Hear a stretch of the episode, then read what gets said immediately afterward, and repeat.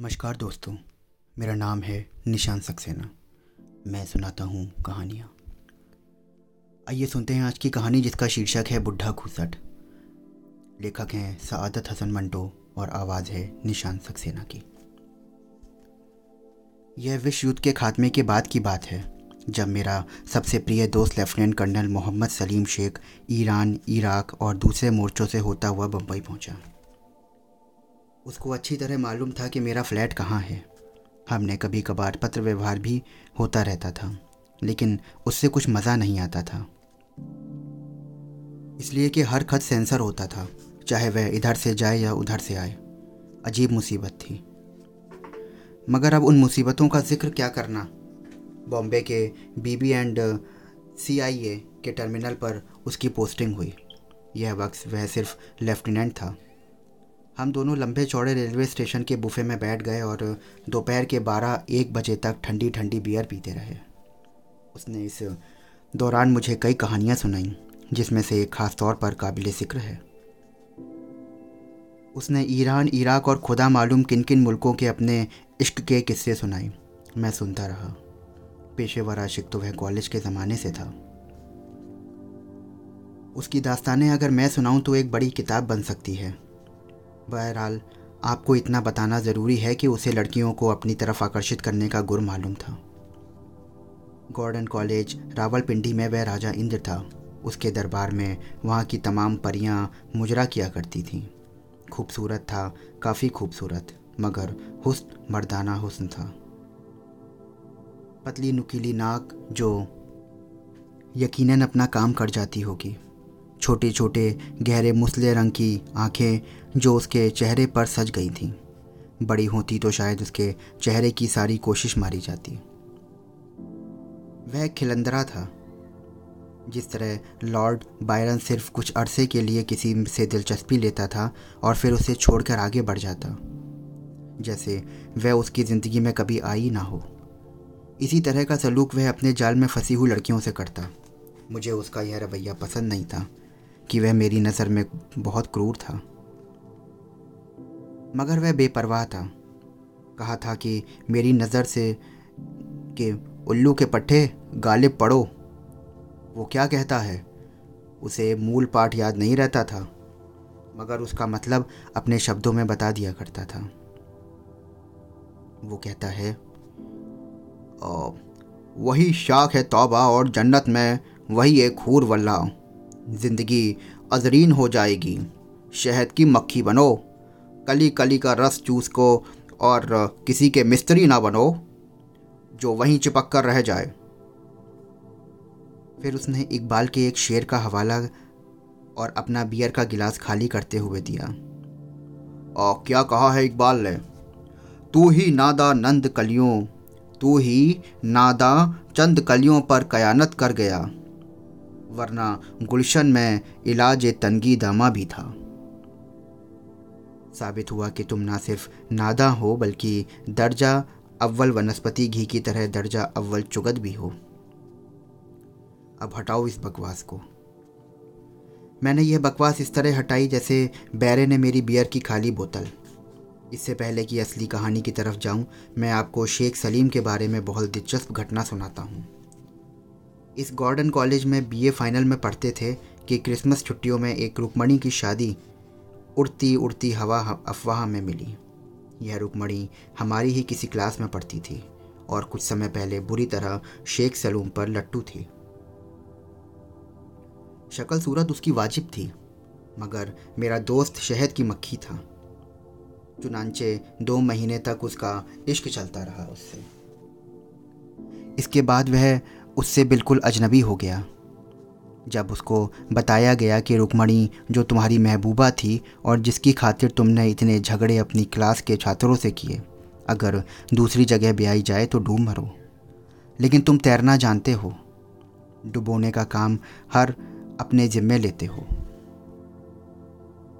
शेख सलीम का इस किस्म की बातें अमूमन खा जाती थीं। उसने अपनी महीन महीन मूँछों का ताव देने की कोशिश की और कहा, अच्छा तो तुम देख लेना कि क्या होगा। उसकी पार्टी के एक लंबे चौड़े लड़के ने पूछा, क्या होगा? शेख सलीम ने उसको झाग की तरह बिठा दिया। जो होगा तुम्हारी माँ का सर, जब शादी का दिन सर आएगा ना तब देख लेना। चले जाओ मेरे साथ, मुझे तुमसे बातें ही नहीं करनी है। शादी का दिन आ गया।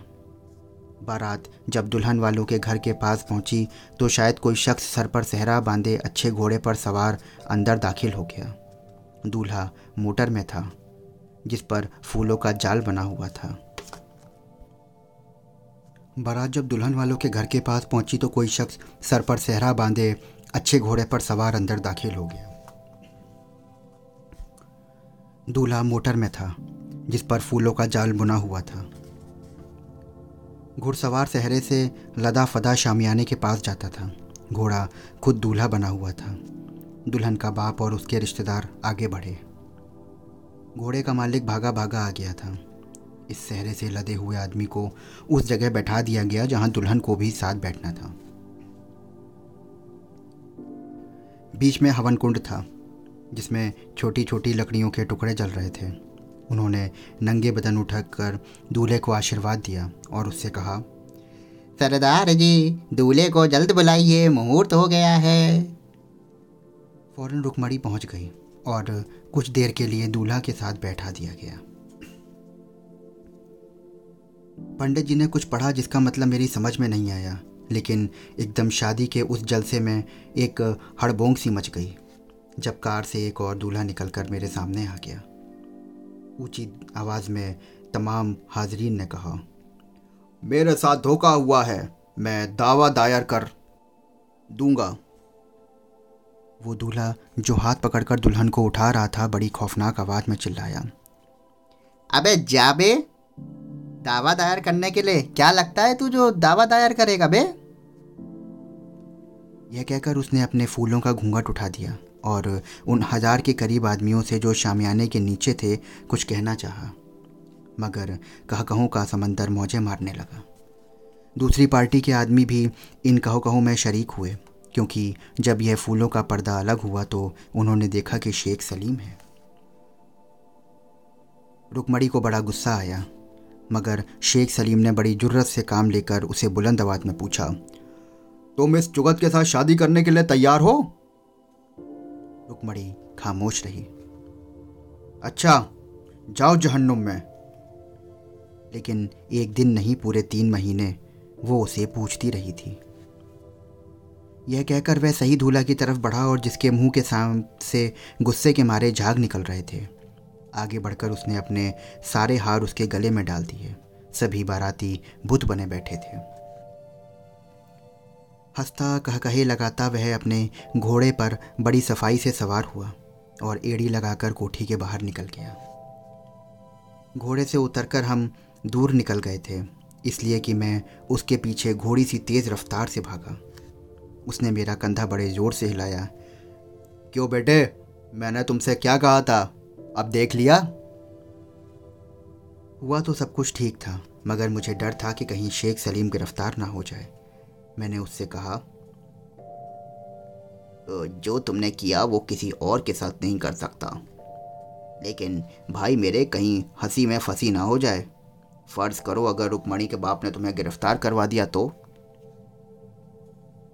वह कड़क कर बोला, अरे उसके बाप का बाप भी नहीं मेरे को करवा सकता है गिरफ्तार, और कौन अपनी बेटी को अदालत चढ़ाएगा?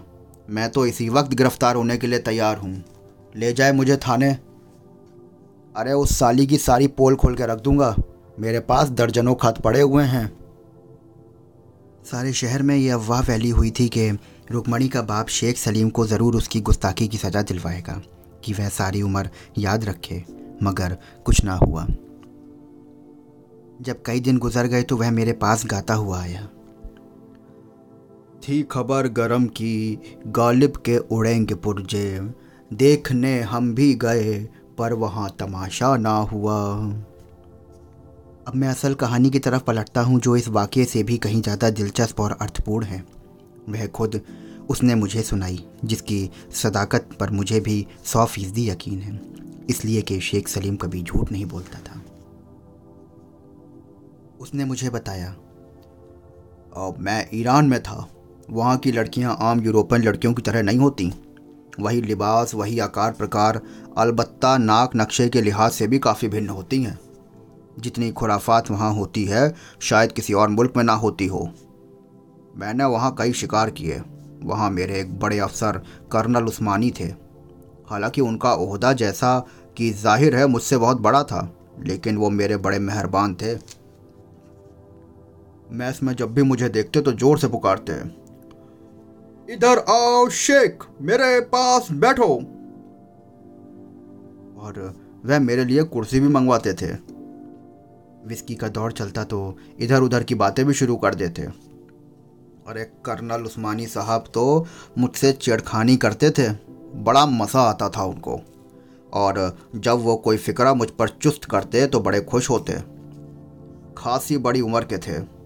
इसके अलावा बड़े अफसर और मैं खामोश रहता था। उनको उन पुलिस्तानी नर्सों में बड़ी दिलचस्पी थी जो वहाँ एम्बुलेंस कोर में काम करती थीं। ये पुलिस्तानी लड़कियाँ बला की मजबूत होती हैं। ये छोटी मोटी सफ़ेद पुलिस्तानी लड़कियाँ और बड़ी मजबूत छातियाँ और सेहतमंद चौड़े गोश्त से भरे हुए, जिनमें सख्ती हो, लोहे जैसी सख्ती। अरे मेरी दोस्त थी। जब मैं आइरीन से मिला तो मैं सब कुछ भूल गया। अरे सारे ईरान को भूल गया था सआदत भाई। बड़ी सिफतें थी, नक्श सब छोटे छोटे थे। अगर तुम उसकी छातियों और पिंडलियों की ओर दृष्टि रखते तो तुम यही समझते कि उसके हाथ डबल रोटी की तरह होंगे। उसकी उंगलियां इतनी मोटी होंगी जैसे किसी दरख्त की टहनी। मगर ऐसा नहीं था दोस्त। उसके हाथ बड़े नरमो नाजुक थे, और उसकी उंगलियां तुम ये समझ लो कि चुगताई की बनी तस्वीरों की मरूखती नहीं, मगर पतली पतली थी। मैं तो उस पर लट्टू हो गया था। अरे चंद रोज़ की मुलाकातों में ही मेरे संबंध बेतकल्लुफ़ी की हद तक बढ़ गए थे। यहाँ पहुँचकर शेख रुक गया। एक नया पैक गले गिलास में डाला और सोडा निकालकर गटगट पी गया। अरे भाई, अब ना याद कराओ ये किस्सा, मैंने उससे कहा। लेफ्टिनेंट साहब, अपने खुद ही तो शुरू किया था ये सब। उसने माथे पर तोड़ी चढ़ाकर मेरी तरफ देखा, एक और पैग अपने गिलास में डाला और तीन चार पैग जो बोतल में बाकी बच गए थे इत्तेफाक से मेरे गिलास में डाले और खुद सूखी, जिसे अंग्रेजी में नीट कहते हैं, पी गया और खांस खांस कर अपना बुरा हाल कर लिया। अरे लानत हो यार तुम पर। मुझ पर लानत क्यों भेज रहे हो भाई? उसकी खांसी अब बंद हो गई थी और वह रुमाल से अपना मुंह पोंछ रहा था। अरे कुछ ना पूछो मेरी जान। दूसरे दिन रात को कर्नल साहब से मेरी मुलाकात हुई।